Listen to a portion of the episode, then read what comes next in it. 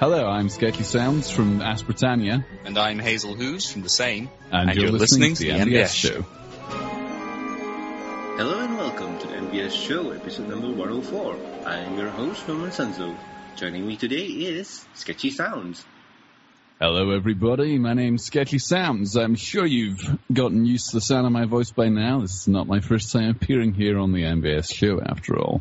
However, today I do have a couple more people with me from the Ask Britannia Tumblr team. With us here today are Hazel Hooves and Beth. Say hello, guys. Hello, guys. Hi guys. How are you guys doing? I'm doing well-ish, I suppose. Yeah, I'm tired myself. I've been tidying my room all day. I'm guessing everyone's um, all well now, right? No, no sick beds or anything. Mm-mm. Well, I feel like I'm on the edge of one of those, but uh, I'm never too sure if what it is is a hangover or just feeling ill. So there you go. Let's just hope it's a hangover because I'm just recovering from a really bad one. Not the hangover, but the cold. But anyway, before we start the show, we need to ask you the four important questions. And um, I'll ask returning champion Sketchy first. Um, Sketchy, favorite character? Uh, it's it's always a tie um, because it, it depends on whether you're asking like princesses or main six or background characters. But I mean, out of the princesses, I would have to say it's it's basically a tie between Celestia and Luna. Um, out of the main six, it's a tie between Fluttershy and Pinkie Pie. And but thankfully, as far as background characters go, there's only one that's my favorite, and that's Octavia. Ah, alrighty then. And episode? Um, that's that may well have changed. I mean, it used to be Party of One, but uh, there have been some really stellar episodes since then. Uh, for example, I really loved um, what was it the the episode with Weird Al in it. Oh, um, Pink- Pinkie Pride. Right, I really loved that, and I also really loved Pinkie Apple Pie. So it's a difficult one to call, and there's you know there's still a whole well there's still half a season left of new episodes to watch, so difficult to say. Um, but those those would definitely be you know up at the top there. Those three. Mm, that is true, that is true. There's what? From this recording onwards, it's like um, 10, 10 episodes left.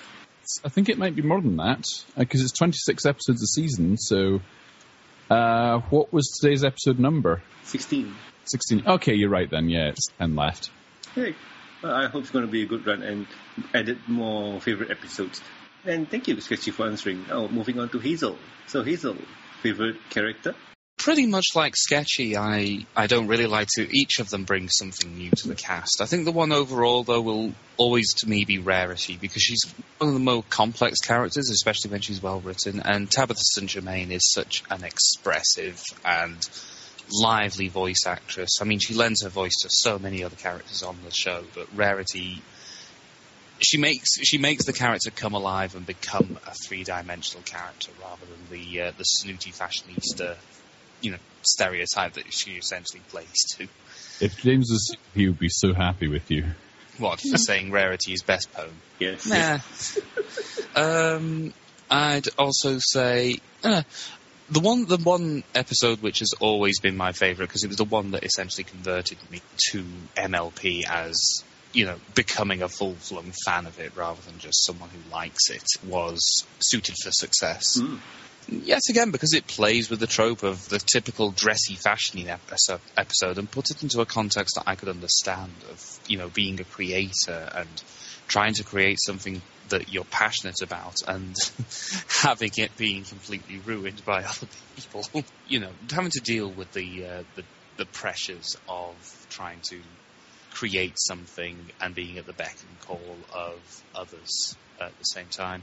But there have been a lot of episodes since then that have uh, not quite knocked it off its top spot, but certainly come close to it. Lunar Eclipsed, Bad Seed, oddly enough, I really quite like. And of this season, yeah, there's been quite a lot of really strong episodes in there. Pinkie Pride, um, oh gosh, which is the one with the with Scootaloo and learning, uh, basically trying to overcome her uh, her disability. Uh, wow. The Flight to the Finish. That's the one. I really liked that one, even though I can't remember the title. Uh, it's okay. And how did you become a fan of the show? Uh, well, I pretty much explained it. Um, I think it was well. to give it greater context, I saw it coming up around about the uh, the back end of season one. Everyone was going on about it, and I thought, you know what, I'm going to give it a try. And I watched the first episode, and it was like, yeah, this is bad. It's still kind of girly. Um, and then I carried on watching it, and um, yeah, I was hooked by Suited for Success. And um, yeah, in terms of what my friends have reacted to in, in that regard, some of them are already actually, you know, watchers of the show. A few of them just shake their heads, but I've got some quite open-minded friends, and we're all animation geeks, so um, we all love certain aspects of cartoons or uh, or anime or whatever different thing each of them happen to be into. So it's just all part of the great myriad of weird that happens to compose my my peer group. Yeah, I can understand. I have the same things too. Where I told a friend I like ponies, they were like, "Really? Yeah." And then we both think about it, and then like, "Oh yeah, we like Kill la Kill, so yeah." And, and thanks for answering the question, Hazel. And Beth, what about you? Favorite character, favorite episode? Favorite character, I, I always tend to say Pinkie Pie, but I have a soft spot for Vinyl as, as well. Favorite episode's a difficult one, though. I have so many different ones I really enjoy. Well, if you have a hard time answering one, just name a whole season. I don't know, I'd like lots of different ones from all of them. Oh my. It's difficult to choose. Yeah. Let's just say all of them. Yeah, that's a good place to start. Yay. Yay! And how did you become a fan of the show? I stumbled across the fandom by completely by accident before I even found out about the show. Oh, At the time, I was looking for inspiration to do some Spyro fan art. And I stumbled across this artist who's called Citra360. And I started following his stuff and started dropping by his live streams. He's like, oh, he's drawing ponies. What's all this about?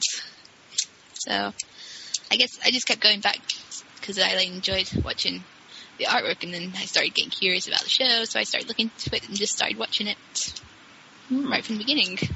So I kind of fell across the fandom before I found the show. Oh, okay, that's interesting.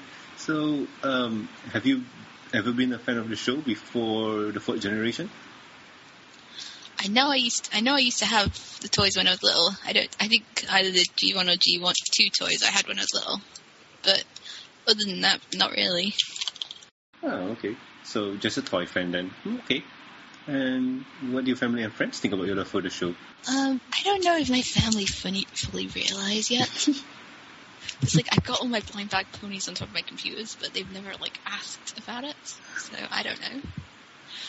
But Hmm. my best friend, my best my best friends, they're okay with it. They quite often just ask what's going on and how everybody I know is. Okay, that, that's a fascinating story. and thank you, Beth, for answering the questions. No further good there. And thank you all for answering them. And now we can move on to the next topic. And the next topic is housekeeping. Just like last year, we did an award for you guys to vote for. Pick the best out of the best and vote for your favorite personalities. Links can be found in the show notes. So if you're clicking it right now, you can vote for best host, funniest host, and so on. If you have a person in mind that you want to vote for, wink wink nudge nudge James Cork or Sketchy Sounds, do vote for them. And with that, let's move on to the next topic. And the next topic is news time. And Sketchy, why don't you take this one? I think this is really relatable for you. I would say it is. So, in the news today, Buck 2014 tickets are available now. Uh, there's a link in the show notes to the article on Equestria Daily. Uh, if you head on over to the BuckCon website itself, you can now purchase tickets for Buck 2014. They are finally selling their tickets. Early bird tickets are available in limited numbers for £65, which is an extremely good price for all the amazing stuff that's going to be happening there. Uh, standard tickets will be £80 after the early bird rate expires. But if you want to get more out of your convention experience, then you should try the 20% cooler ticket. In this package, you will receive a complimentary buffet lunch with guests, exclusive t-shirt, and a poster for £190. If you want to get the maximum buck experience, though, and, you know, contribute even more towards the con itself, then you should go for the Celestia ticket.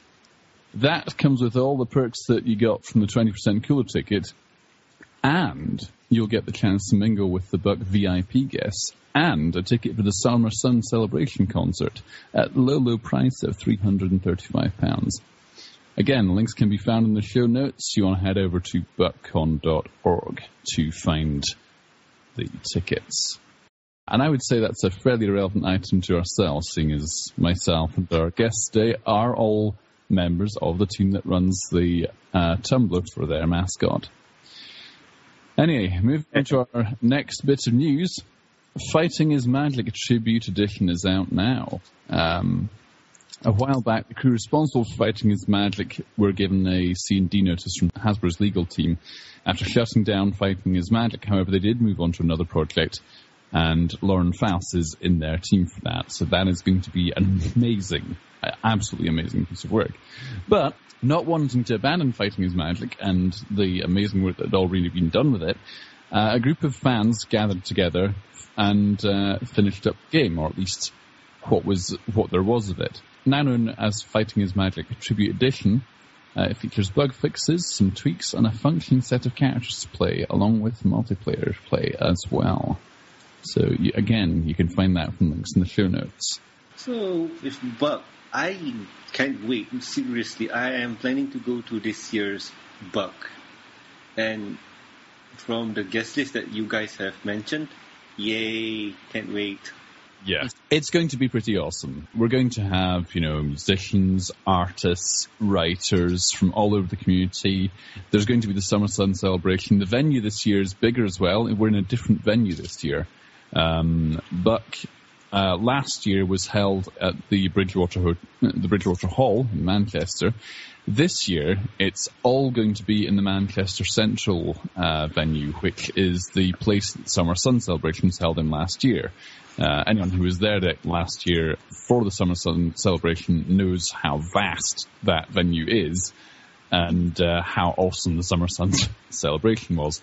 So if you don't want to miss out, then uh, make sure you grab yourself a ticket and head over to Buck. It will be possibly one of the best experiences of your life. Oh, true, true. I'm trying to go there, and maybe I'll opt for a 20% cooler ticket because you know you go to Buck only once, and if you don't take the full experience, you're cheating yourself out of a good experience. Mm-hmm. I would wholeheartedly agree with that. And if you have the cash, why not take Celestia? That would be awesome. Like Celestia, you can have your cake and eat it. uh, yes, that is true. I wish I was rich enough for that. Uh, the plane ticket and the hotel is going to kill me. Uh, but still, but still, meeting you guys for the first time would be awesome. It will be awesome. It will Mhm. kick ass. Two out of three anyway. Well, you're not going? Unfortunately, No. Make it this year. Family stuff. It was a shame because last year she couldn't go either. Oh. At the year for There that. was a wedding last year. The year before that, I found out too late. And then this Yeah. year, it's more family stuff. You know what? Move the family stuff to Buck. That makes sense, right? Difficult. but anyway, with the next news, Fighting's Magic. Who here has played the leak version? I unfortunately have not. I'm not normally a fan of fighting games, but Ah. I was I was disappointed to see the uh, what happened uh, what happened with the C and D on it. So hearing that there is going to be a completed version might actually make me want to check it out and see if I can find it.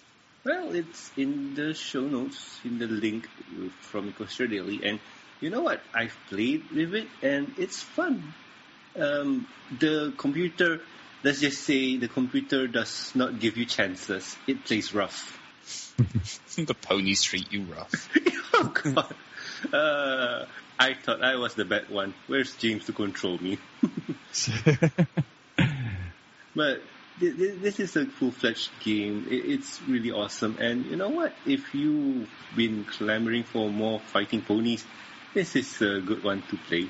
Now it's time to get your fix. Indeed. And moving on to the next topic, it's guest time. And in today's guest time, we have Ask Britannia. And how are you guys? I'm doing quite well. I'm good. I'm doing fairly well. I'm just busy trying to make uh, breezy versions of our cast because someone asked yesterday. Oh my. So, and after the recent episode came out, I thought, yep, it's going to have to happen.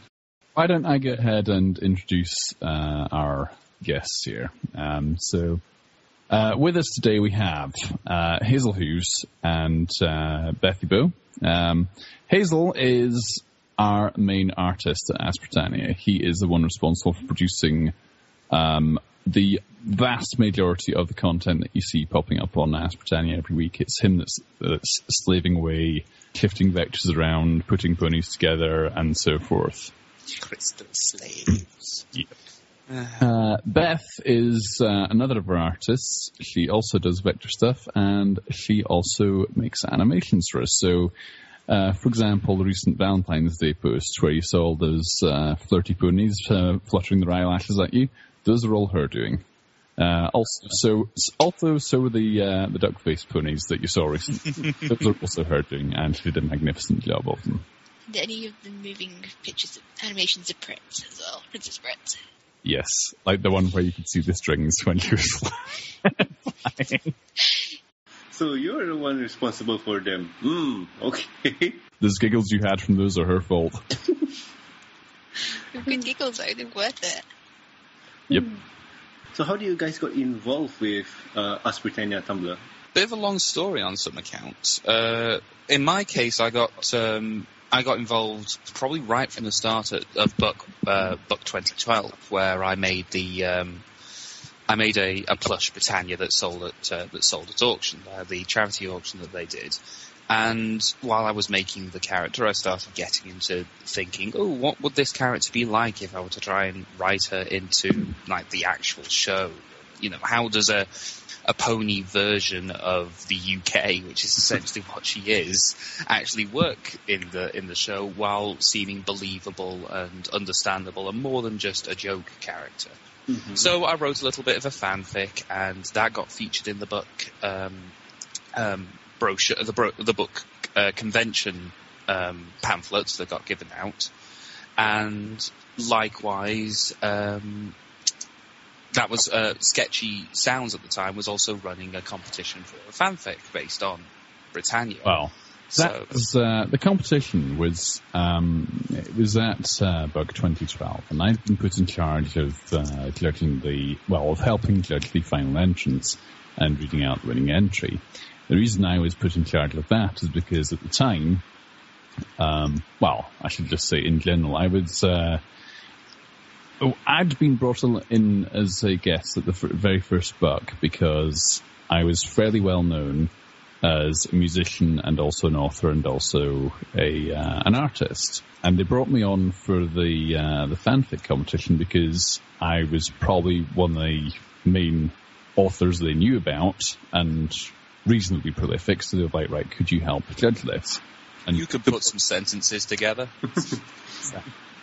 so um, now, it turned out to be Hazel's fic that won that uh, contest.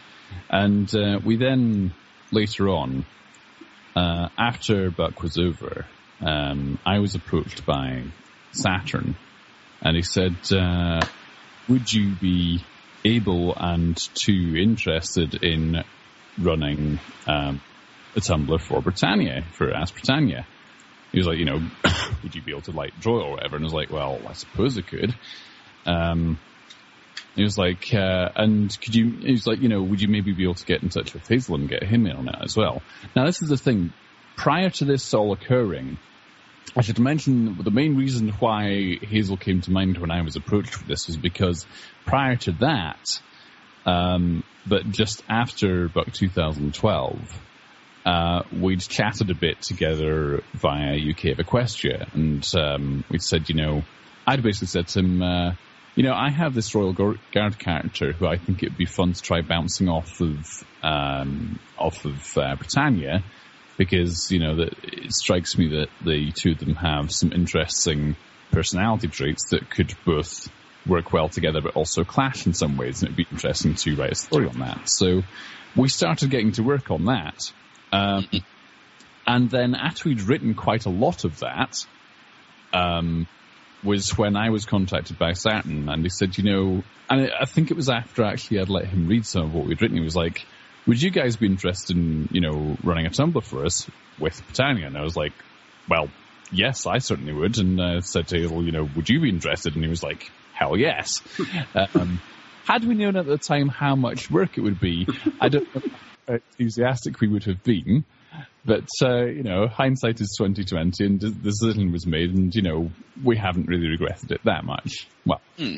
so Any regrets that you do feel in this are very often a case of either feeling a bit overworked because there's a lot of content that has to be put out there, especially when you're competing with such a massive um, content producing fandom, which is what the MLP one is. There seems to be pictures every. I mean, no sooner does an episode come out than someone's made a plush of one of the characters that's in it. It's that mad in general. The MLP. Though we use the word competing, and well, you know, that can be put in inverted commas, I would say. Yeah, yeah. I would not say that I would consider it a competition, but when there's so much content out there, it sometimes feels like you are trying your best to make sure that the you know the work that you have is keeping up.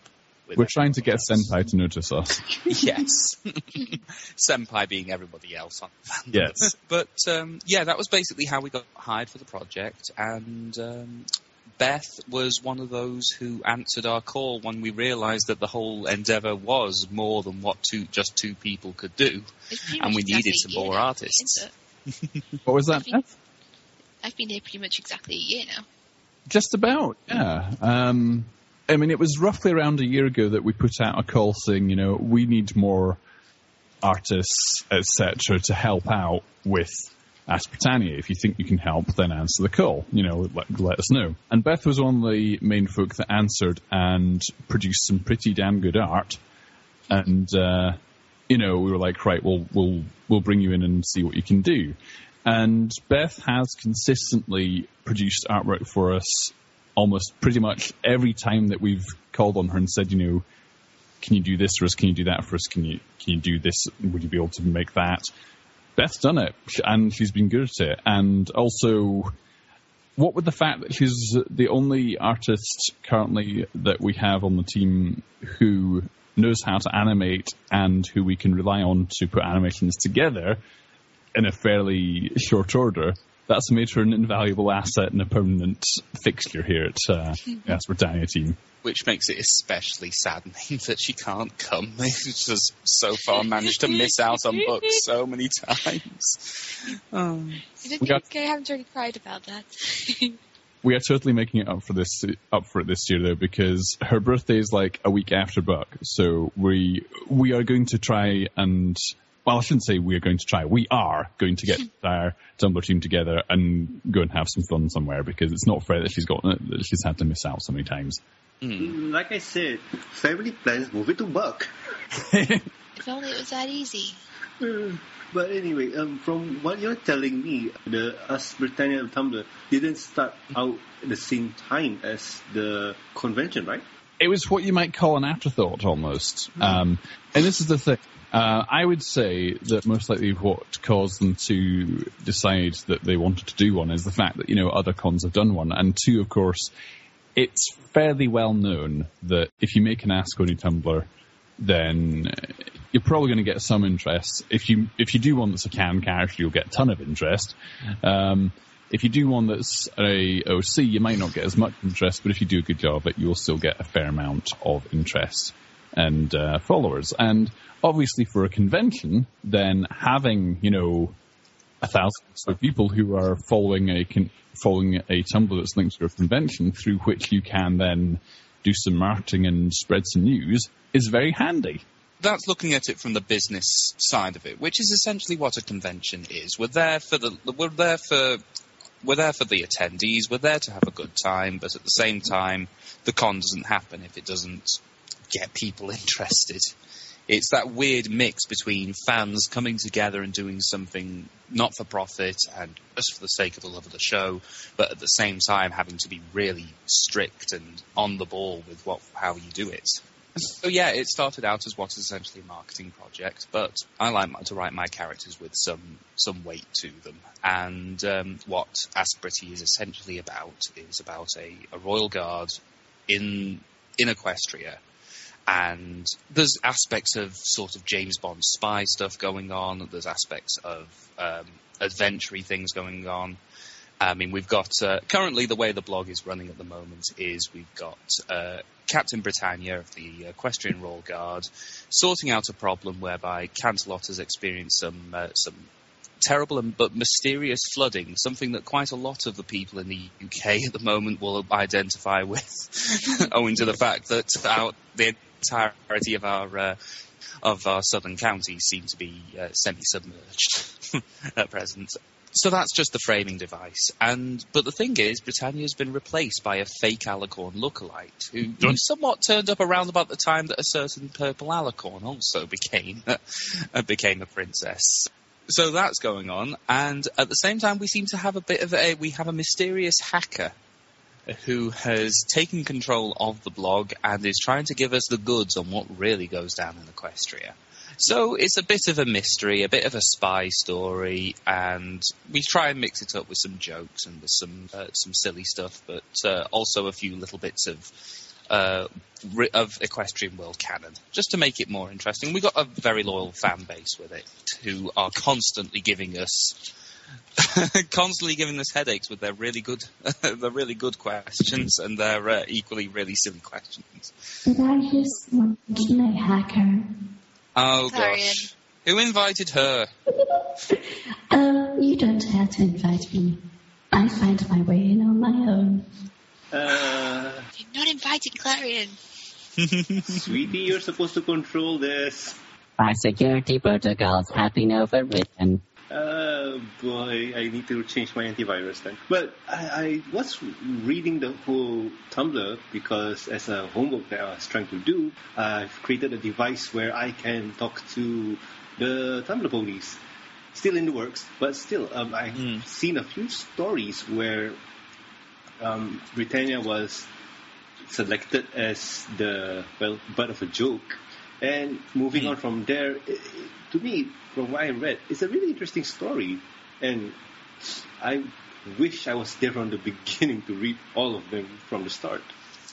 It is one of those where we've tried to put out content every week, but as it's been going for over a year now, it's become huge, and because everyone asks such in-depth questions um, about things that's not necessarily we ever considered for example, it's recently been revealed, spoilers, that Princess Britannia is being played by Fleur de Lis, a, uh, a certain elegant, um, Canterlot-based um, mare, a unicorn of um, of French origins from the uh, from the province of Prance, and um, so people have been asking how it is that she came to be here, and what kind of acting jobs has she had in the past, and so we've had to look into that and we've had to start to, you know, sort out that she, of course, she's, uh, she's been in productions in the past. She's been in The Stallion of the Opera. She's been in Les Mis. Um, she's done a lot of work in, in musical theatre.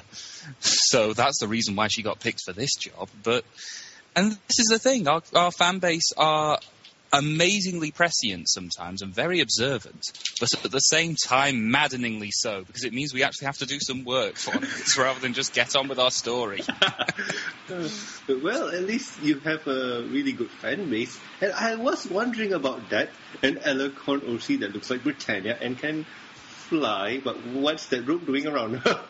yes. but all in all, I, um, I do like the story and where it's going. It pulls you in and makes you ask questions.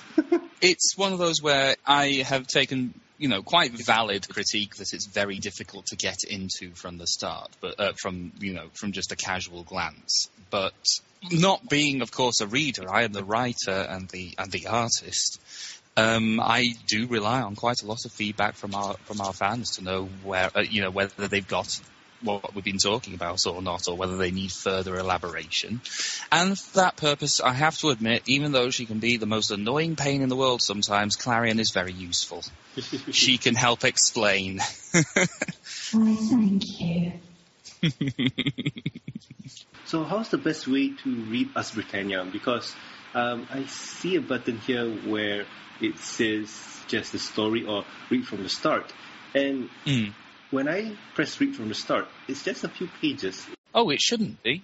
I mean, uh, when when I mean a few pages, it's like seven or eight, but still, seven or eight stories, something like that. So- I'm sounds just double checking that actually because that might be a coding problem on my half. No, no, seven sounds about right. If you if you selected if you selected just the story, then um, it's about eight pages worth. Um, but every one of those eight pages is is you know somewhere in the region of twenty or so posts. So there's still there. I mean, that's what roughly 160 posts, um, if not more. Um, but yeah, For Uh, preference, I would go for the read from the start. I mean, there's a little feature I'm going to be integrating shortly, which is I'm going to divide it into chapters. So it doesn't mean that you have to start rolling through and hunting for the where exactly you left off last time. But uh, it's one of those things that's been on the to-do list, and there's a lot of stuff on that to-do list. The to-do list is bigger than the blog itself. Well, usually that's life, I guess. hmm So yes, I would advise if anyone wants to start off reading from the start, if you go to the main page, there's a little button down there which says uh, "Read from the start," and below that is just the story posts. Now, just the story posts will be just the story posts, the ones that have been tagged that are relevant to the story itself. Read from the start takes you right to the beginning of those posts as well. So it means that for those who are new to it, they can catch up with everything that's been that's happened, and then if they just want to read the story itself and aren't all in, that interested in any of the fan art or any of the little uh, stuff about the blog, uh, stuff about the convention that will pop up, um, then they can just press that. Uh, uh, Um, okay. But there are little things that we sneak into those posts that are relevant to the story as well. It's very much a blog that rewards those who delve, those who want to dig in and find out things. I mean, I've got a whole cluster of those right at the bottom with Clarion Call's headcanons, where we asked a load of people to submit what they thought about the uh, the world that we're depicting and how it differs from uh, from the Equestria we're all used to seeing on the, on the show or in other Ask blogs. And um, so that's a good way to sort of stick all those in as well. Little clandestine hacker that she is. Okay. So maybe I'm ignorant, but is Ask Hmm. Britannia the only running mascot Tumblr blog out there? uh, no, Um, no, Sorry. no. There's uh, BronyCon has one, um, which is their three mascot ponies. I don't know if it's still running or receiving updates at the moment. It does update. Uh, the story that went along with that uh, completed in quite quick succession. It wasn't really so much. It started out in pretty much the same way that we did with asks uh, directly to the mascots, and then it just turned into a, a story thing. And it was done by Petty Rep, the guy who does Rainbow Dash Presents. Um, and uh, the ooh, what else has he done? Yeah, he's mostly done. Um, uh, he's done a few other things, but he does Rainbow Dash Presents, and it's all done in his particular art style. Um, there's also Brony Can, uh, the Canadian Brony convention, that also has an Ask blog called, I think it's either Ask Brony Can or just Brony Can, and that's about their mascot, uh, Princess Apricity. Gosh, there's a glut of princesses out there, I swear. Apricity was the You're a princess, you're a princess, we're all princesses. What were you saying, there, Beth? I thought Apricity was the only official princess mascot. Yes, she's the only official princess mascot, so. Well, um, there's also a Japanese um, pony princess. Um, if I'm there is, yes, I believe. But the way I see things now, um, there's a lot of OCs being thrown around with all the conventions, and I, I feel that's a good thing. You get more personality out of the standard conventions. I mean, that's what I wanted to aim for in any case. I mean, the convention is the heart of what we're creating, of course. The entire blog is essentially about the convention and trying to run a blog for a convention right at its heart. I mean, we if we go over to the the storyline that's running along with Princess Britannia, we've got the it's more about the crew who are behind the, the scenes trying to put it together. There's uh, there's Sketchy Sounds is Ono C, who is called Sketchy Sounds. oddly enough. there's my own OC, uh, After Eight. Uh, there's um, Saturn and um, Mav's OCs, who are the, both who were both the, the previous and former chairman and the current chairman, who are currently playing the role of the villain of the piece. but uh, I'm not going to say whether that reflects anything about them. They're actually wonderful people in life. Um, I have been told to say that. oh my. but they're playing the meddling executives or and the slightly suspicious government officials who are actually who are uh, who are controlling the whole thing, and um, that's about that's about their that's their story. They're just trying to put together this this blog for the convention and encountering all the kinds of difficulties they do in a studio situation, particularly hmm. with Fleur de Lis, who is the biggest diva who ever put on a fake pair of wings and a fake helmet. So um, and meanwhile, we also have Britty and her, her loyal squadron of uh, Royal Guards who are currently trying to uh, unblock the uh, the blockage which has stopped up Canterlot's draining system and causing all the flooding. Um, so we've got a couple of couple of the characters in there are all XPs from the the blog, the story that me and Sketchy were writing. Um, who came about as a result of just trying to put together a group of royal guards who seemed more um, more appropriate for their role in the uh, in the equestrian armed forces than just simply wearing a golden armor and and standing around looking important, except for when everything goes wrong. In which case, nope, call in the the elements of harmony. We're completely useless. no, in our version, the royal guards actually do have some reason to exist and to be a, uh, a an intelligent and useful part of Equestria's uh, defence but um, still, that's what the the elements of harmony are there for a reason, of course. And so they're not all powerful, our royal guards, but they try their best and they do their duty. And well, I do find the Assembler fascinating, and with the mm. characters that you have, it is really entertaining. I mean, my favourite of the um, of the the extended cast of our team happens to be our um, our little um, Britannia's uh, little servant, her, her aide to camp, aide to camp, who uh, who looks after her and makes her tea, and uh, makes sure that she's spick and span while also being rather a messy little pony himself, uh, Private Buckler. he's got a very co- he's got a an, he's got a difficult Cockney accent, is what he has. Um, the sort of accent that you wouldn't necessarily hear on a uh, on an episode of uh, My Little Pony, but would be probably very recognisable to those kind of people who grew up watching British uh, TV, um, particularly if they ever watched an episode of the comedy series Blackadder, which has uh, inspired quite a lot of um, quite a lot of the dialogue and jokes in the in the. I do love watching Blackadder. He's so evil. Mm comedically evil. so, who are the guys responsible for the character designs and so on? Like, I think mm. in the front page alone at the background, you have a lot of characters like Britannia, yeah. Svelte, and uh, Buckler, and so on. And who's responsible for those? The design of the various characters is somewhat of a collaborative effort. Um, Britannia herself obviously was designed by the convention way before we ever got our, our, hands on her. She was designed as an idea by the convention as to how she would look. But for the rest of the characters that you see, um, Sketchy, After Eight, Svelte, uh, Avalanche, Nutcracker, Mercy, Starbright, Flashbang, and the whole lot, every other character you see in there other than Britannia was either mine or Hazel's idea. Uh, in some cases, they're a combination of both. Uh, the textbook example of that would by far and away be Svelte. Um, because. Just for context, uh, Svelte is the commander of Luna's Night Guard in our universe. Um, she's your typical, almost like a bit of a parody ha- uh, hammer horror vampire, like bat pony. Um, she's got a um, she's got a um, a stereotypical German accent.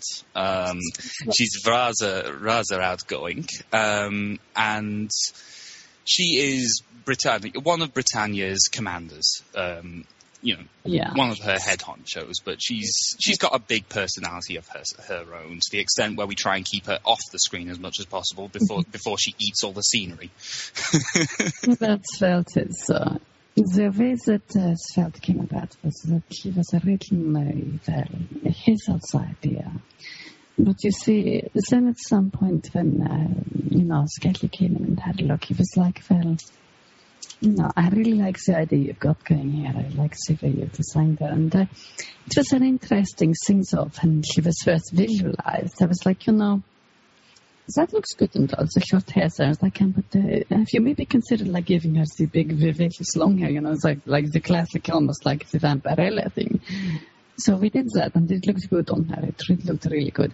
But the real major thing, I suppose, but we one day when uh, when we were just talking together, the uh, Britannia Tumblr group, we were just having a natter together, and I was like, you know what? And I was like, I've got this voice changer thing. I was just playing around with it, and I'd done a few different voices. At the time, the main thing I was doing with it was doing like a sort of Princess Celestia voice with it, and I was like, you know, I wonder if I could do Svelte's voice with this. So I slightly modified it a bit, changed a few settings. and I ended up with this voice. And I was like, you know, this isn't quite it. I was like, you know, it really needs the accent, doesn't it? So then I started speaking with this accent and this certain manner of speaking. I was like, well, hello there. My name is Sveltianko Filimila von Nocturne, and it is an absolute pleasure to make your acquaintance. and it grew from there. Um, and it has to be said, you know, ever since then, it was like, once I had done that and once I'd started doing that, I think it was Hazel was just like, I honestly cannot see her any other way now. that is true. To the point where if we ever manage to do a full animated feature or anything like that, Sketchy has essentially got her speaking voice. I'm not sure how he is singing in that particular Oh, God. voice, but um, certainly speaking. And um, it certainly worries your Everfree regulars whenever you uh, start speaking in that voice. Oh, it was all kinds of people. The, you know, the funniest thing is when I start talking with this voice, and you know, when it is people that don't know me too, too well, and they're like, oh, who is that? She sounds absolutely delicious. And then I'm just like, oh, that's me. Uh, uh, I I've heard that voice a few times on James's stream, and no, me knowing that it's you kind of confused me. Let's just say that that voice has a personality of its own. Well, I mean, that's the aspect of any good voice for any good character. It should take on life of its own, so that you, you know, so that you don't think of it as the person behind it. You think of it as the character themselves. And if Svelte's voice has taken on such a character to the extent that she can, that her voice is almost dissociated with me, then that's good because that means you're just hearing her for who she is rather than hearing her as some dude with a voice changer. Oh, that is true. That is true. It's almost like Mark Hamill playing the Joker. Yeah, exactly. Quite a lot of our characters are. They benefit from having their own personal voice, or at least they do in my head when I'm writing them. I mean, Britannia is your typical upper class, uh, the the kind of British voice that you might expect if you watch rather a lot of Downton Abbey, for instance. Um, with a, a little bit of uh, "come on, chaps, get on with it" sort of aspect to it. And when she's been you, when she's been voiced in actual promotions and that, the uh, the wonderful Isla, Mon- Monty has usually done her voice for her. Um, she started out rather too close to being rather like the Queen, but um, we we quickly told her that that wasn't what she was. Um, but there's a variety of accents our characters have that we use to try and make them sound a little bit more unique. Uh, Avalanche, for example, has what British people would recognise as being a very broad northern Very uh, Yorkshire accent. Dialect to him, it sounds like this. You know, you would half expect him to be like, hey up, me duck, how's it going? Shall we go down pub, have a couple of pints? yeah. Um, whereas some others are more, I suppose, what the American audience would consider to be inverted commas normal accents, because of course Equestria is a very varied place when it comes to the voices that the ponies have. Um, My favourite thing, even though quite a lot of them seem to come from some portion of Canada. favourite thing is how Rose Quartz ended up being Welsh. So, here's an interesting question I have for you, gu- for you guys. So, in in the story here, the crew for Ask Britannia, they're from Britain. I mean, this is the thing. Um, the Britannia, the, the, the folks that are in Britannia, the characters that you see there, none of them are in the slightest bit British, other than the fact that Britannia has the name Britannia, which I suppose would make her British. We actually made about that some time back. But no, um, the characters that you see in Ask Britannia, uh, they are no more British than we are equestrian in that they do not come from Britain, as it were. However, the blog is nevertheless written by British people, and uh, the characters therein nevertheless do reflect certain aspects of British culture and thinking. As one, partly as a result of the writing, but two because you know we like to believe, um, you know, narcissistic human beings that we are, that equestrian culture reflects in some ways our own culture, you know, our own human culture. So you do still find ponies that will speak in certain ways that have accents that sound very similar to certain British ones or other places from Earth, you know, other countries' accents. There are a few other ponies in there that sound like they're from various other places. Like, for example, there's at least there's at least one Australian, um, and uh, there's at least Australian. yeah, Australian. and there's there's at least one American sounding one, um, and there's a few others as well. So it's a very cosmopolitan cast we've got. I mean, this is the thing. You've got, you know, you've got Britannia, who sounds all plummy and British and, well, stereotypically British, I suppose is the word. Um, you've got, you know, Sveltfish her, you know, exotic East European sounding accent. uh, you've got Freeze Pop, who um, sounds Icelandic. You've got, and then you've got, you know, Britannia's squad, who sound like they're from, they're handpicked from all over parts of Britain and in one or two cases other parts of the world as well. It's there to give a lot of variety to the place because, of course, the the map that we are all aware of of Equestria that has been uh, published by um, by Hasbro, by DHX, by the big team, um, it it seems very.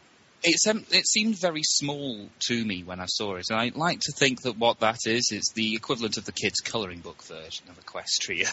that we haven't been shown the full range because in the show they talk about places like uh, they make reference to a sort of French sounding place. Um, a a character turns up. I think it's uh, uh, Uncle Applestrudel or Cousin Applestrudel or something like that, who's wearing the Alpine garb. And I'm thinking there has to be a part of Equestria that's kind of Swiss or, or German or something like that. So we've never pinpointed exactly where these places are, but we've kind of envisioned that our cast come from different parts of Equestria and that they somehow have got aspects to them that are close to this real world, uh, to I our real world you'd sum it up. The way Mm. you'd sum it up is that we haven't pinned down exactly where these places are, but we know they exist and that these ponies are from those places. Mm. okay, it's understandable. It's understandable. Just to avoid any uh, confusion, all of the cast that you see on the blog are equestrians. They're just not necessarily the kind that we would see on the show. Okay, Especially. Buckler. I don't think Buckler would be able to be allowed on set. Oh, well, it's understandable because you made your Tumblr so believable that it carries its own personality. That this person is from this place, is that person from that place, and I'm just wondering, where in Equestria are they? Uh, are they from Paris or I, I don't know what's the equivalent for the United Kingdom for equestrian? Mm. Well, Britty herself is from Canterlot, which is the closest one that we've actually found in the show that you could be that you could actually describe as being, you know, like the United Kingdom. All the ponies there, apart from, say, for example, Twilight or Shining Armour, seem to have these rather up, upper class British accents to them um, at times, and Canterlot itself is a play on words with Camelot, the uh, the fiction, the uh, the the, the kingdom of uh, of King Arthur, who you know it's very easy to forget is actually a um, a British folkloric figure. So Canterlot has sort of become the home, uh, so sort of become the home for Brit- uh, for Britty's upper class uh, landowning side of her family. Uh, but she's also got uh, the other half of her family is from uh, the equivalent of Scotland, uh, which we've called Trotland because we love puns and are terrible people. and um, and so that's somewhere up in the up in some undistinct highlands, and it's filled with lochs that may or may not be filled with monsters. And It's they- they- lochs, not lochs, lochs. well, you'd be best off talking about it, wouldn't you? yeah, yeah, yeah, jock. You. it's the world of Equestria. Monsters do exist, so yeah.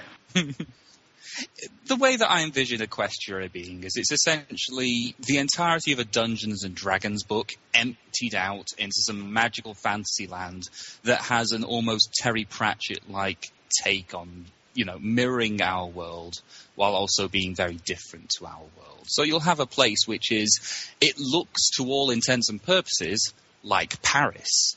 But it's not, because it's not Paris and it's not France, but there is a thing that looks like the Eiffel Tower, except it's got a giant bowl and cherries on it. Oh wait, it's the Trifle Tower. Oh boy. That is an actual joke that we made in a recent update. Oh, I- I've seen the picture. I've seen the picture. Yeah, it's named. This is the funny thing with that uh, that picture. Um, it tells you that that tower is called La Tour Bagatelle.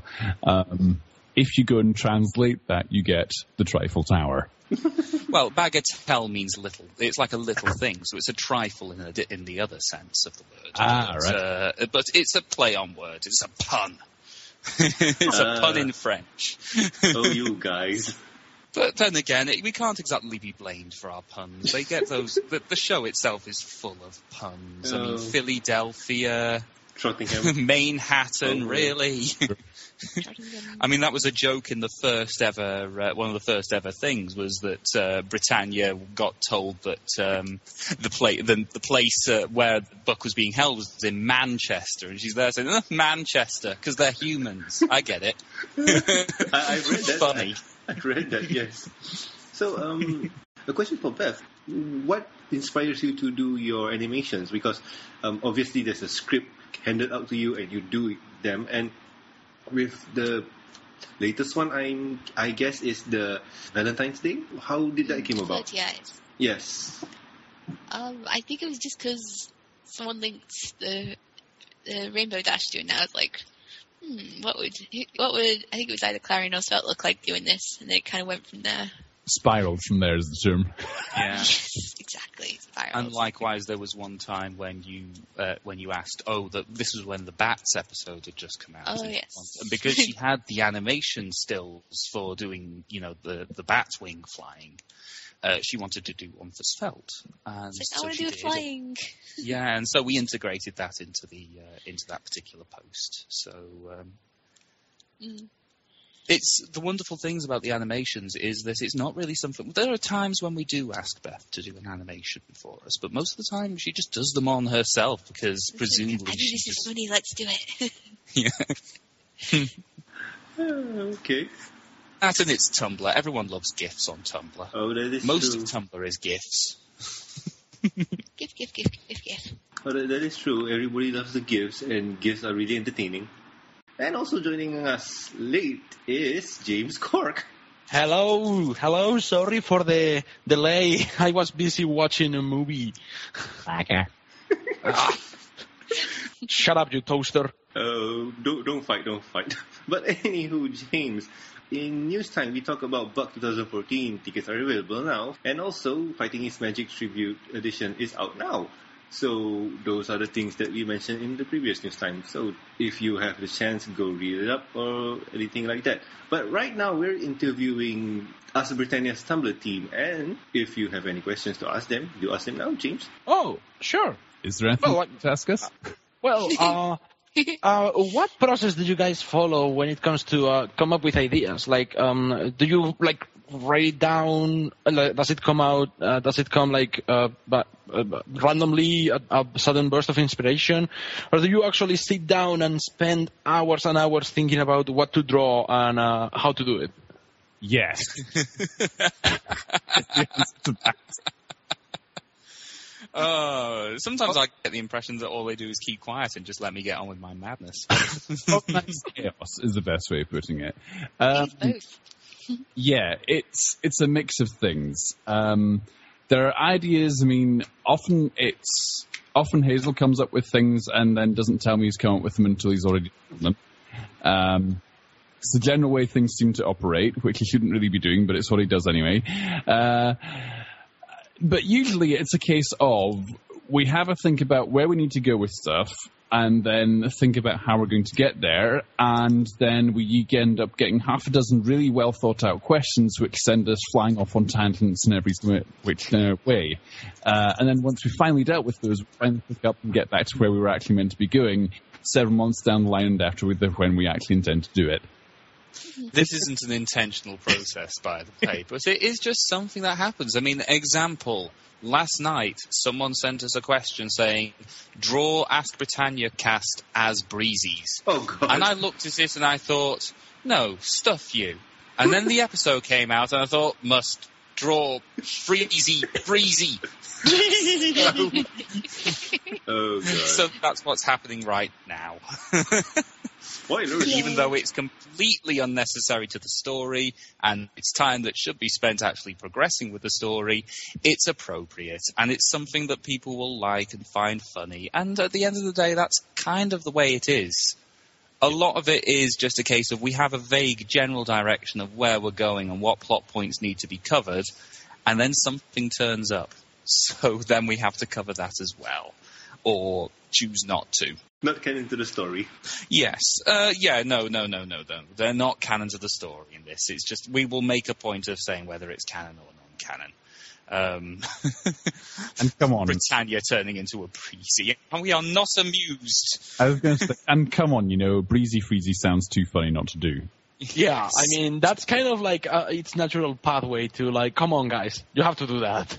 I- It's in the I name. mean, it's the same with the duck faces. The, when uh, when that particular episode came out, there's just Which particular episode? There's been a duck face in every episode this season so far. the the duck The It one was with- face. AJ Duckface, that was. The one with the supreme applejack duck face. ah, okay. Because you, you saw the uh, duck faces we had for that, did you not? I did. Simple I ways, did. wasn't it?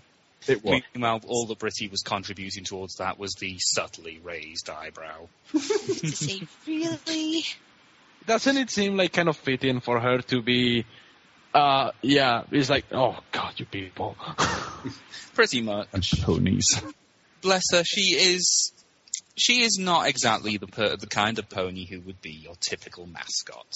Um, she's difficult. She can be oh so hoity-toity at times when she wants to. She speaks as if she swallowed a thesaurus. Um, she's Dorothy, did I hear someone call my name? but she's she tries her best, bless her, and she's trying to, and she does it because it's you know it's what's built into her. She she does her duty, and if if this is something that she's been duty bound to do, that's what she's going to do. It's just such a shame that she's having to deal with well us writing her, and um, and the uh, the difficulties of uh, of the dreaded executive meddling. That can't be easy. But she'll uh, she'll win out in the end. She always does. It's kind of a it's kind of a knack of hers to be able to pull herself out of some difficult situation. Hmm, okay. so um, I've been noticing a few things. When you told me that um, Ask Britannia started after the first convention, so Mm-hmm. do you guys follow a storyline where um, this year's convention, say the 2013 convention, follows this story for that year, and moving on to the 2014, it follows another story? Do you do that, or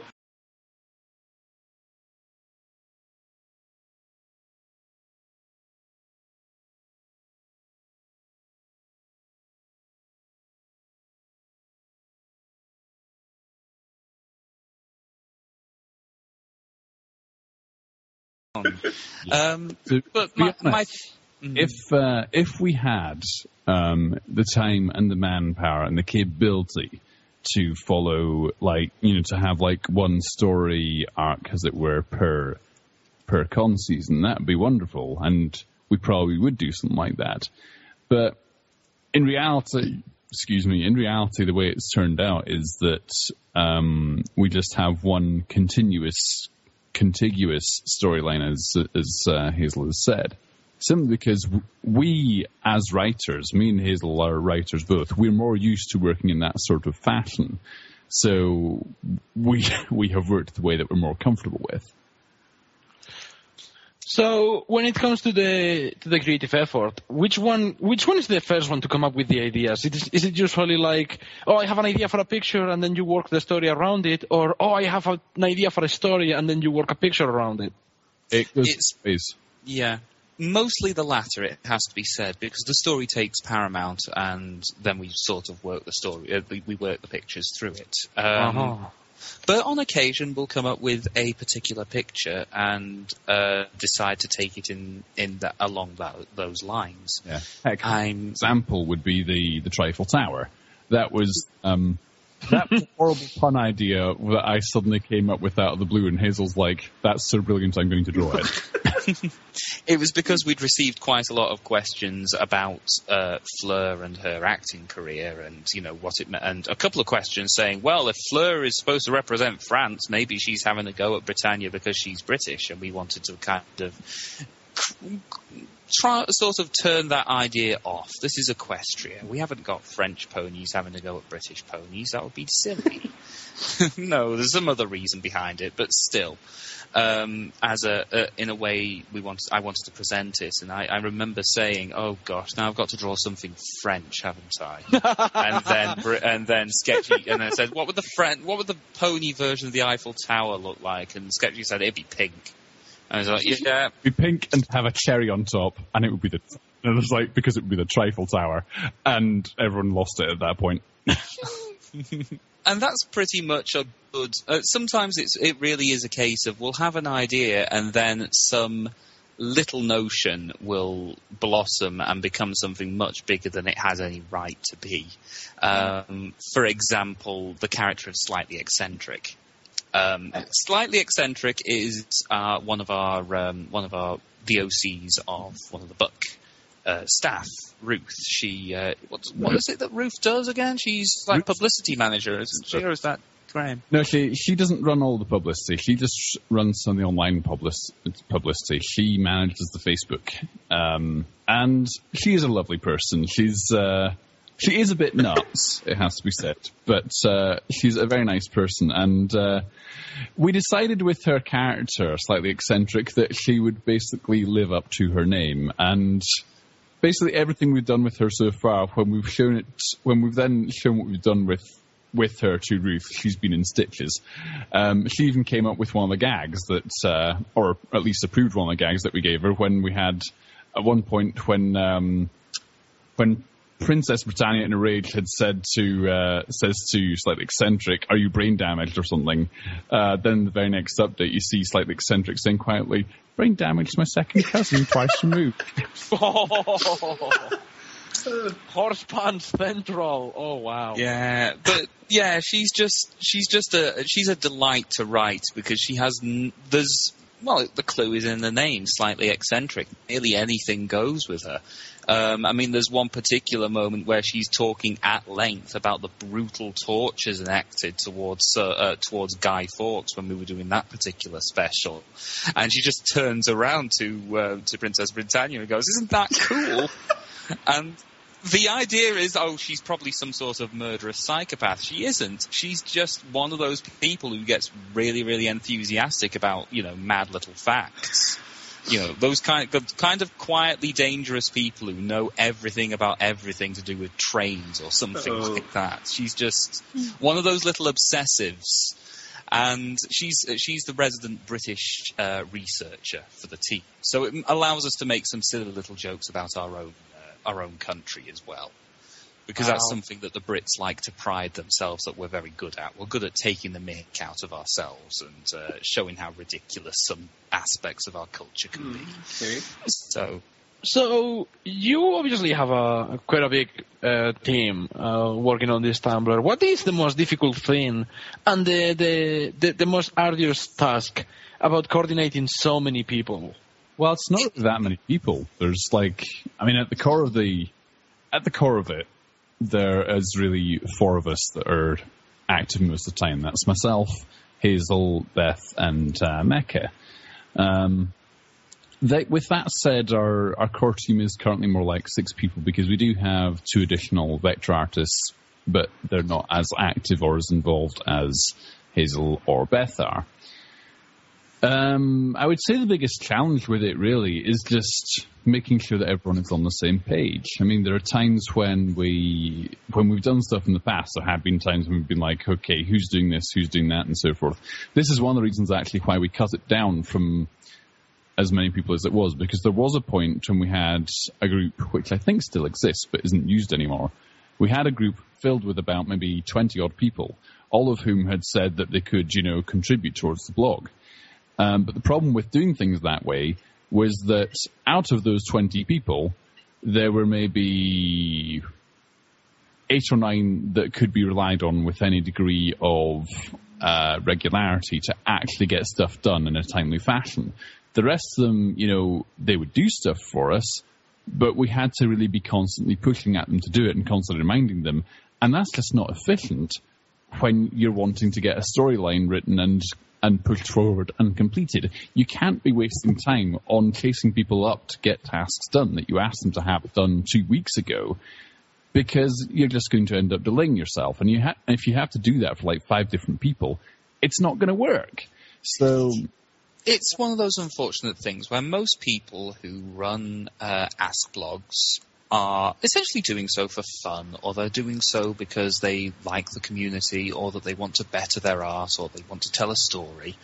And, you know, that's kind of why we're here as well. But at the same time, because we are on the, we're on the demands of, you know, essentially trying to promote the convention at the same time, it becomes almost like a it becomes like trying to work for a production company. You've got deadlines you've got to reach, uh, you've got to meet. You've got to uh, make sure that everybody's communicating and understanding, and that uh, if you say that you're going to do something, you've got to do it. And we took on quite a few people who have either joined for a period of time, found that it wasn't for them, and then ended up leaving, or um, I don't think there's anyone we've ever actually let go but there has certainly been some people who have chosen of their own volition no longer to be part of the project because you know they they've got their own um, they've got their own priorities that they need to focus on, which is of course perfectly reasonable.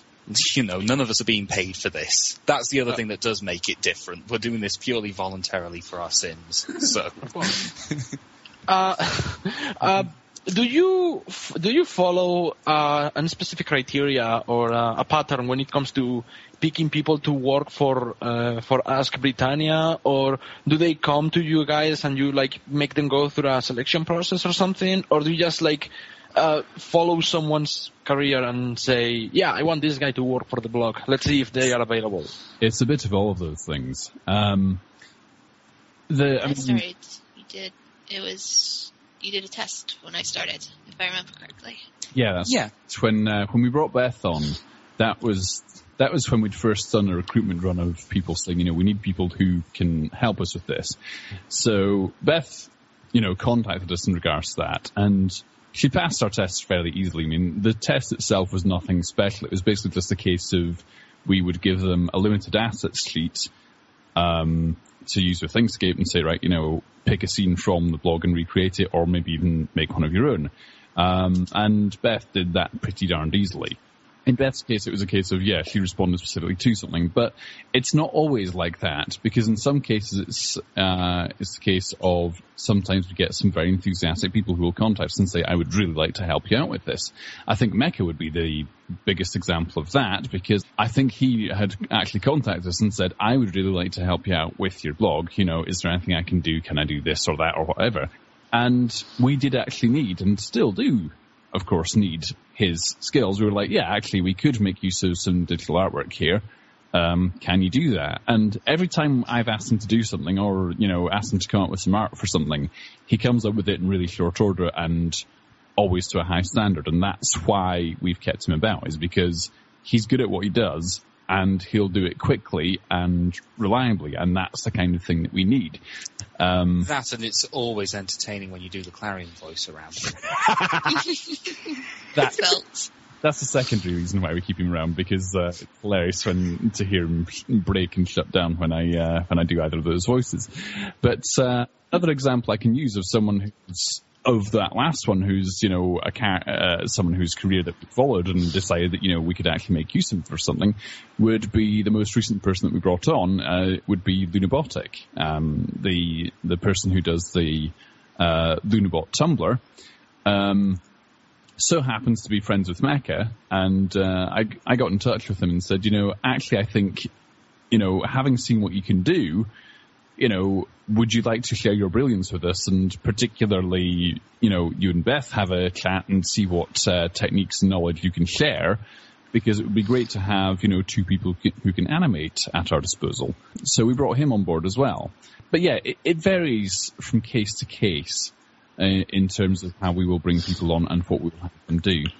Um, but for the most part, for the people that we have currently, it's mostly been um, recruitment on a on a you know as and when needed basis, and uh, that was how we brought Beth on. It was how me and Hazel originally ended up on it, and likewise. You know, Mecca presented himself as with a you know with a useful skill at a time when we needed it.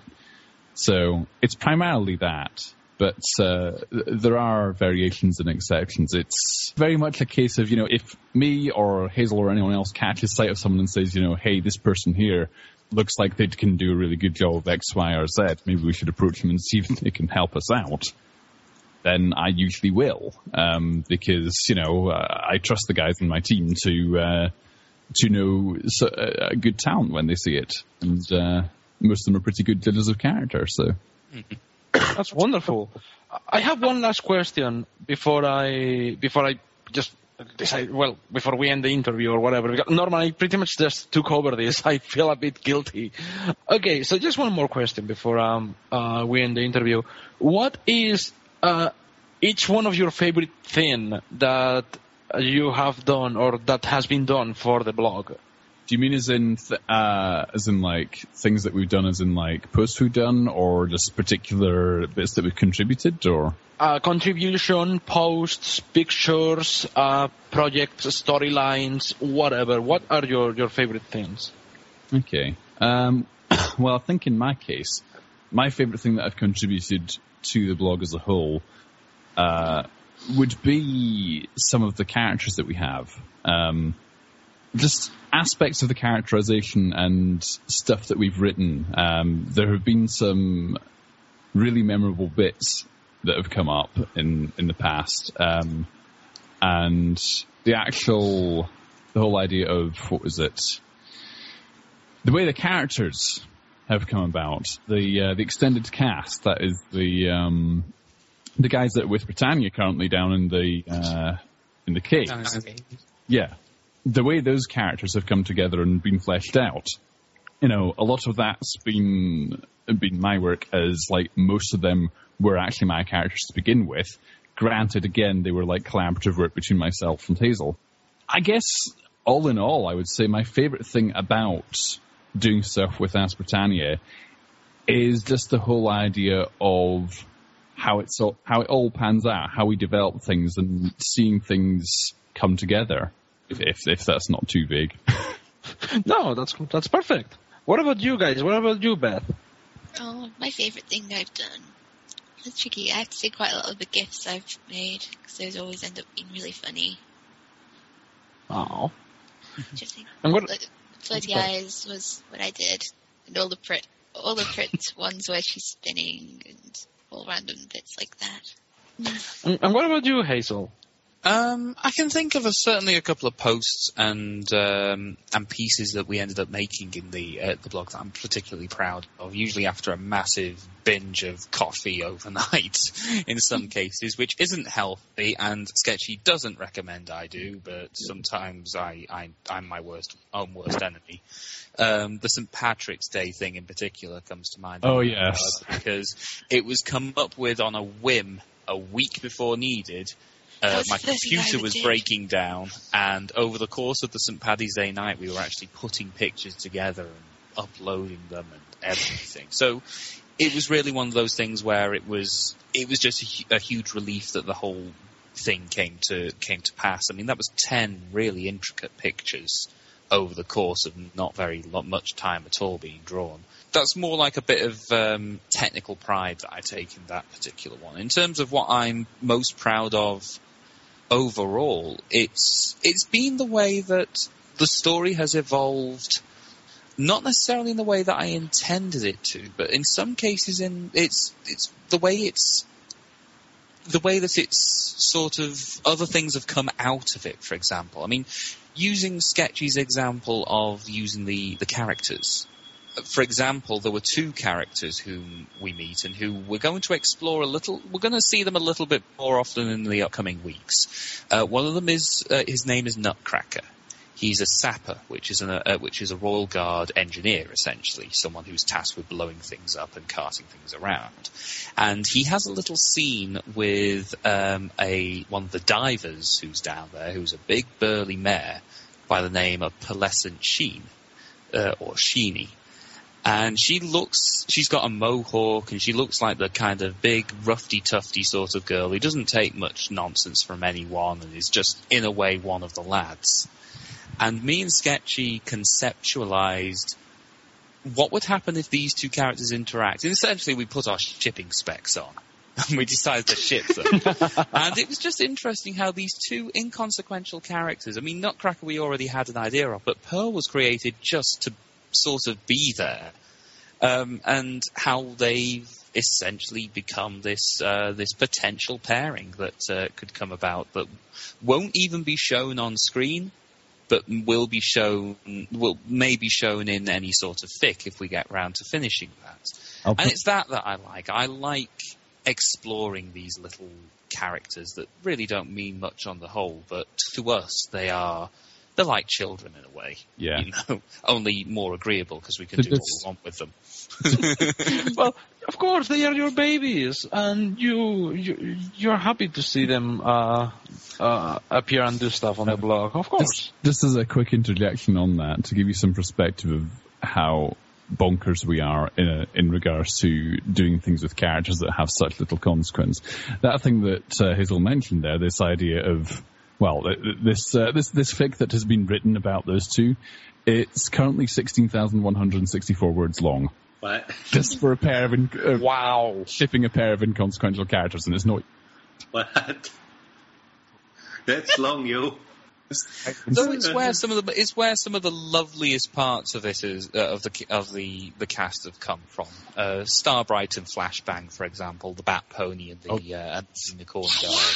They're our fa- they're one of my favourite and cutest pairs. Um, there was a little scene uh, where slightly uh, cops a look at this uh, at this royal guard who was accompanying uh, Freeze Pop at the time, and someone actually asked us a question saying, "Oh, Free- uh, slightly likes what he sees, slightly likes what she sees," um, and you know we did a little pic sort of teasing at that, and then it re- it's revealed that the uh, the colt in question already has a a significant other, colt friend, and it's just it's the little things, it's the background characters, it's the reason why in the show we've given such vivid personalities to Vinyl Scratch. I mean, even her name. And Octavia never had a name until the fandom came along. We we love True, to true. give ideas and personalities and backstories to these little background ponies who have no bearing on the main show at all. And that's pretty much what quite a lot of uh, Britty's world is. It's the guys in the background who are the most important, as is true in real life, really. You know, the Can I- unsung heroes. Can I say that I absolutely adore the names of every one of the OCs you have on the blog? like, they are absolutely brilliant. It's like awesome. They do sound perfect British names that are also related to uh, their talents, and they sound like pony names as well. It's unbelievable. It's like how how hard did you guys have to uh, think and work to get to those names and go like, okay, we're going to go with these names. I'll leave this one to Sketchy, actually, because it doesn't to be my forte after all. Um, most of the cast of characters that we have, uh, well, using the again using the squad with Britannia as an example, Um, they all came about as a result of an earlier bit of writing, the one I mentioned earlier actually, which was the bit of writing that occurred between Buck 2012 and the beginning of Ask Britannia being a thing. Um, that particular writing project, um, I had to come up with. We, we basically needed a squad of ponies that needed to go with Britannia and Freeze Pop on this mission that we're going on. And uh, so Hazel was like, what does this squad look like? You know, can I get a bit of info about them? And I hadn't really thought about it much till then because I'd just been like, well, you know, they're just going to be a squad of Royal Guards. So I was like, well, uh, well, let me think about that then. So I decided to have a think about it and I was like, right, well, from a practical perspective, it's, it's going to have to be fairly balanced in terms of Earth Ponies, Unicorns, and Pegasi. So I was like, right, okay. So I thought, well, let's say, uh, let's say four Pegasi, two Earth Ponies, two Unicorns. That should round it out nicely. So I was like, right, what are they going to be called? Um, and my thinking when I named them was like, you know, what's the sort of names you would give to ponies who are, you know, what names sound like names that wouldn't be out of place in a military setting, um, and yet are also representative of the kind of stuff that they can do. And I thought, right, okay. I was like, well, hmm, let's think. Flashbang's a good name for a, a Royal Guard. Actually, interesting thing about Flashbang, he was already named before that particular project started because he was made use of in a fic even before this one had started. He was actually made use of in Sketch Sound Serenata, one of my other, you know, w- one of my own solo writing projects. So he turned up in that the first time we ever saw him. And that was just when you'd a name for a throwaway uh, character that would just be there and talk with Freeze Pop a bit. So that Ground guard number six, basically. so that was how he started out life. But uh, the rest of them, uh, Nutcracker, Avalanche, Longshot, um, Scarlet Streak, Missile, Dive Bomb, etc. They all came about as a result of me thinking, right, you know, I need to give names to these ponies. So thought, thought, right, okay, what's the kind of name you'd give to, say, you know, I thought, right, what sounds like, you know, what sounds like a big strong Earth pony name? I was like, Avalanche would be a good one. And I was like, Nutcracker would be another good one. And I was like, those both sound like, you know, words that don't sound out of place as pony names. And they also convey a feeling of strength to them. And then I was like, right, okay, uh, Pegasi, what are we going to do here? So I thought, right, you know, what sounds like a name that both represents speed and the ability to, like, say, attack or go on the offensive. And I was like, Missile would definitely work as a military, you know, as, as a Royal Guard Pegasus name as with dive bomb. And I thought, but you also you're also going to need someone who can maybe scout or you know who's a bit acrobatic. And that was how Scarlet Streak was born. We've not seen him in the blog yet. We might do in future, but we've not seen him yet. Um, and then I also got to think, well, they're going to need a medic um, because it's not wise to go on a mission now anyway without taking a medic.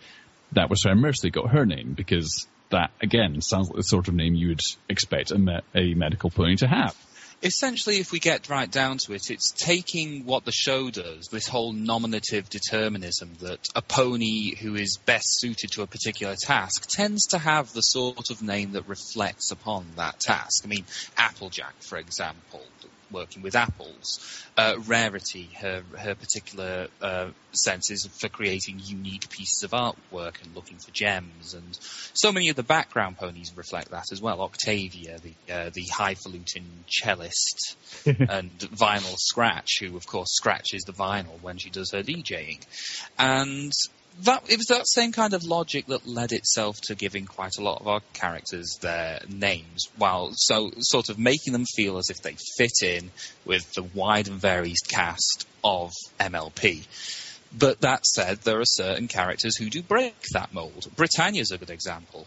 Because she is a noble pony, she is of the ruling, she is part of the ruling class, if you will, the same sort of class that composed Fancy Pants and Prince Blueblood and uh, Hoity Toity and all that kind of aspect. We gave, I gave her a, really long double-barreled name to reflect the sort of names that are typical to that kind of class in, in the UK. So she has the name Buckingham McScone, so it's double barreled. So you've got the McScone element comes from the whole trottish Scotland style background, and the Buckinghams are the more Canterlot, well bred, Englishy sort of side. Um, her first name is Britannia, uh, because that's what it was given as by the con. Um, but itself, we've given we've given a lot of thought into that name and where that could come from, and it's actually spoilers, it actually is the name of a princess. She was named after a princess. Ooh. Well, technically she was named after a boat, but the boat was named after a princess, so that sort of works. and her middle name is uh, Guinevere, which is a horsey kind of play on Guinevere, the wife of King Arthur. So a lot of her name is basically taking all these aspects of posh Britishness and putting them on one pony. And even having such a long name is kind of part and parcel for being this overladen big, you know, big shots, which is what she's supposed to be. But amongst her friends, she just prefers to be called just plain Brit. So, But I mean, the thing, you know, if you think about it, uh, Tanya is not the only one with a bit of a exotic and out of place sounding name for this. yes, Oh dear, no. I Svelte's name as well is rather, yeah. the name, Svelte Jankofile Mila von Nocturne, doesn't exactly scream My Little Pony now, does it? But then again, we've had a lot of ponies who've turned up on, on the show who do. We've got uh, Miss Harshwhinny, for example. What about That's- Princess Mi Amore Cadenza? Yeah, Mi Amore Cadenza. I Uh, think that doesn't scream pony either, yet there she is. Yet at the end of the day, what does Mi Amore Cadenza mean? It sounds like my love, you know, My my, what- It- My Yeah, lovely I- cadence. it Mm. literally translates to my love or my lovely cadence. That's what Yes. it translates to. essentially what you'll find in MLP is there'll be a mixture of different names. I mean, uh, and even different naming conventions. I mean, Pinkamena Diane Pie. You know, Diane is not exactly what you would consider to be a pony name either, and yet she's got one. So, um, I think it's one of those cases of when you're choosing a name for a character in MLP, you need to consider what that character does, or what that character um, is like, and you know, try and find a name that reflects that. And it can either be a play on an already existing name, or it can just be a description, pretty much like how racehorses are named, you know, Red Rum and things like that. Um, that's uh, that's another aspect as well to take into account the fact that they are horses. So as many horse puns as possible, you know. So, uh, I mean, I do happen to wonder sometimes whether some of the names that appear in the show happen to be just, you know, simplifications of already complicated names. I mean, did uh, did someone really think it through when they called their son Fancy Pants? You know. Well, he seems to have made it work for himself. Yeah, I certainly have. Rarity, jolly good to see you. That's the good thing about this show is that it's amazing how they can make some usual words just work. But this is really just a case of caring about the characters you create, especially OCs. I'm going to have to drop off now. Dinner's calling Aw. me at this time, Aw. so it was fun being on the show if you finish recording before I get back. Well, we'll see you later, Beth. And thank you for being on the show, Beth. And sorry for being so long that dinner's already ready. no worries about it. See you guys soon. Good Bye, to see Beth. you, See you Beth. later. Take Bye. care. Later. the the way you run your blog is based on uh, British Hmm. or how the United Kingdom sees itself and its people, right? Yes, pretty much. So, what if a Commonwealth pony comes to your Tumblr blog? What would that look like? Hint, hint, Mimi. Well, we've got a couple of examples of those who, well, one example from one part of the Commonwealth is uh, our Australian mare, who's from Terra Australis, and she is essentially Steve Irwin the pony as a mare. Yeah. Slightly bonkers. We've expanded essentially beyond the realms of, of the Ponylands. We've visited the zebra, uh, the zebras and places like that. There's also the Philippines. And Oh places my like god. Oh, puns! So I think it's one of those cases of any sort of pony that is essentially an expy from our world who is clearly either Australian or Canadian or uh, Malaysian or what what would that be? Malaysia? Possibly Yes. Malaysia. Um, Malaysia. what they'll be is they're still ponies at the end of the day. They, you know, they like sweet stuff. They've got their cutie marks which tell them what their talents are and all these sort of aspects. But they might carry with them certain things that might be a little bit like that particular country or a little bit like that particular nation. And all we would have to do as writers is just research into that particular country, look into what kind of pop culture is important to them and how they present the world and what their own culture is, and sort of meld the two things together somewhat. And thanks a lot, guys, for answering all of our questions. And wow, look at the time. We have been asking you a lot. That's what happens when I crash into the podcast halfway through. I make it go for longer. I'm sorry. oh, it's no problem, man. It's no problem. You made it interesting. So anyway, where can they find you guys, like uh, individually or as a group? Well, obviously, as a group, the main place to look would be the Ask Britannia Tumblr, which can be found at askbritannia.tumblr.com. Uh, reference will, of course, be in the show notes. Um, as for individually, uh, I can be found almost everywhere in this community. Uh, I am on FimFiction, I am on DeviantArt, I am on SoundCloud, I am on Twitter, and all across the board on all of those, you will find me as Sketchy Sounds. Sometimes there will be an underscore if it's somewhere that doesn't allow space in names, but usually, but if it does allow space in names, that'll be Sketchy, that space, Sounds. Pardon me. Are the are the calves included in your name as well? No, no. Those are, that's just an extra bonus I give you free of charge. You should Oh, please. I feel so special. Alrighty, I'll Um, myself, I am more than likely able to be found on, uh, yes, saskbritannia.tumblr.com. Um, alternatively, my mod blog is hazelhooves.tumblr.com. Um, I don't really, well, I use either or, but the best place to find me would be on the Tumblr. And, um, uh, alternatively, I can, I'm just knocking around on, st- on Sketchy Stream on occasion. We should also mention Beth as well. Of course. Beth has Yeah. her own Tumblr. It's, uh, as I believe, it's just beathiebo.tumblr.com.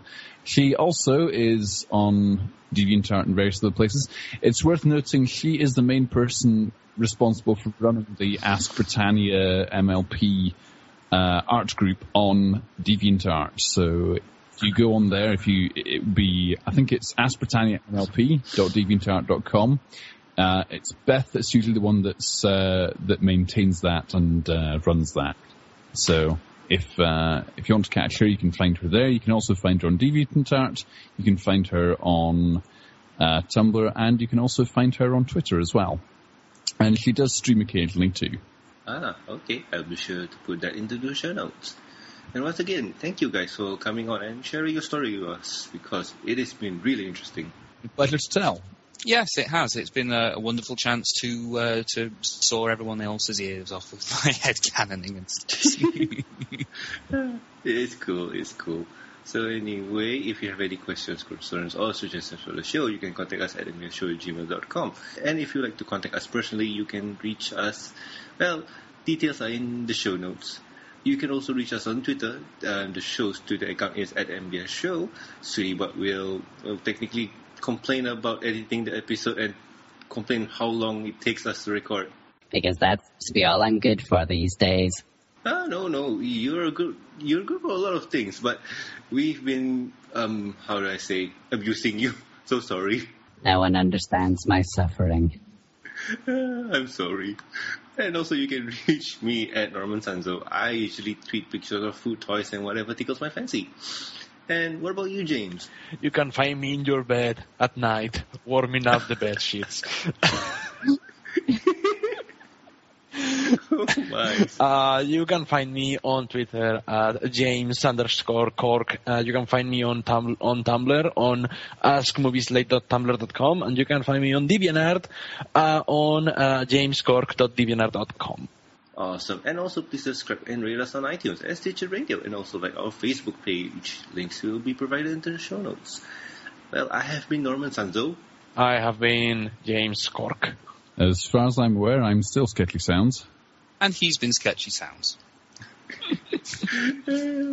well, we'll see you guys next week with maybe a lot more or a lot less British.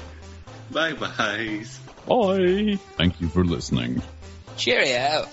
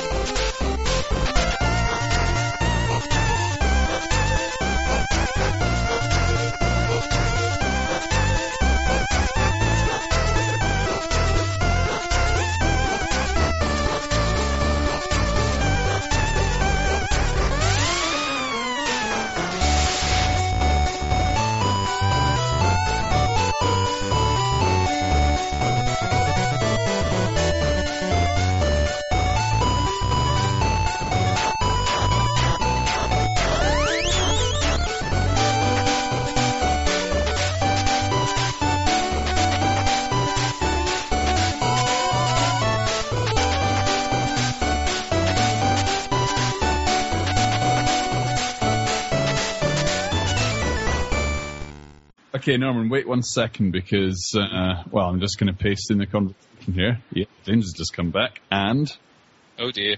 Okay. Gosh. I should bring him in and be like, where have you been, you slacker? Okay, Yeah. sure. you know what? Bring him in and I'll, I'll, I'll bring, I'll put on Sweetie Bot and just have a go. Oh, and you said I was slacking. James has been added to the call. Alright, how do one does this? Because I am not seeing his picture up yet. I see his picture. you see his picture? I don't. It's not picked it up yet though. Uh, he's supposed to be ready. Wow, this is going to be one awesome editing. I mean, Sweetie is going to edit this real good. Oh, thanks. Honest, you always make me do all the work. Yes. Wait, wait, what? Did we? Oh, James. Hola. Thou hast summoned the god of movies and ponies. So here you are at last. Honestly, and earlier he accused me of slacking. Hey, hey, I was busy. I was watching the Monuments Men. that is worth making everybody wait. Sure, sure, you wanted to make us wait so you could watch the film. Honestly, they don't pay me enough for this. Heck, they don't pay me at all.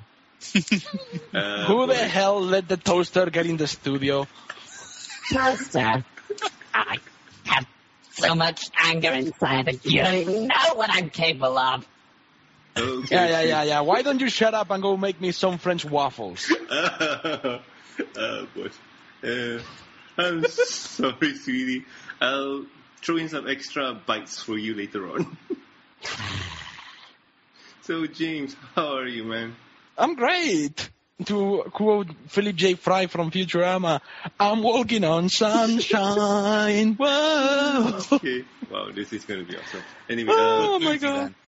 So, how is it going, everybody? How are you guys? uh, everything's okay. And, well, let me just. Everything is awesome. Yay! And it's not me this Everything is good. yes. So, anyway, let me just pull you in. And three, two,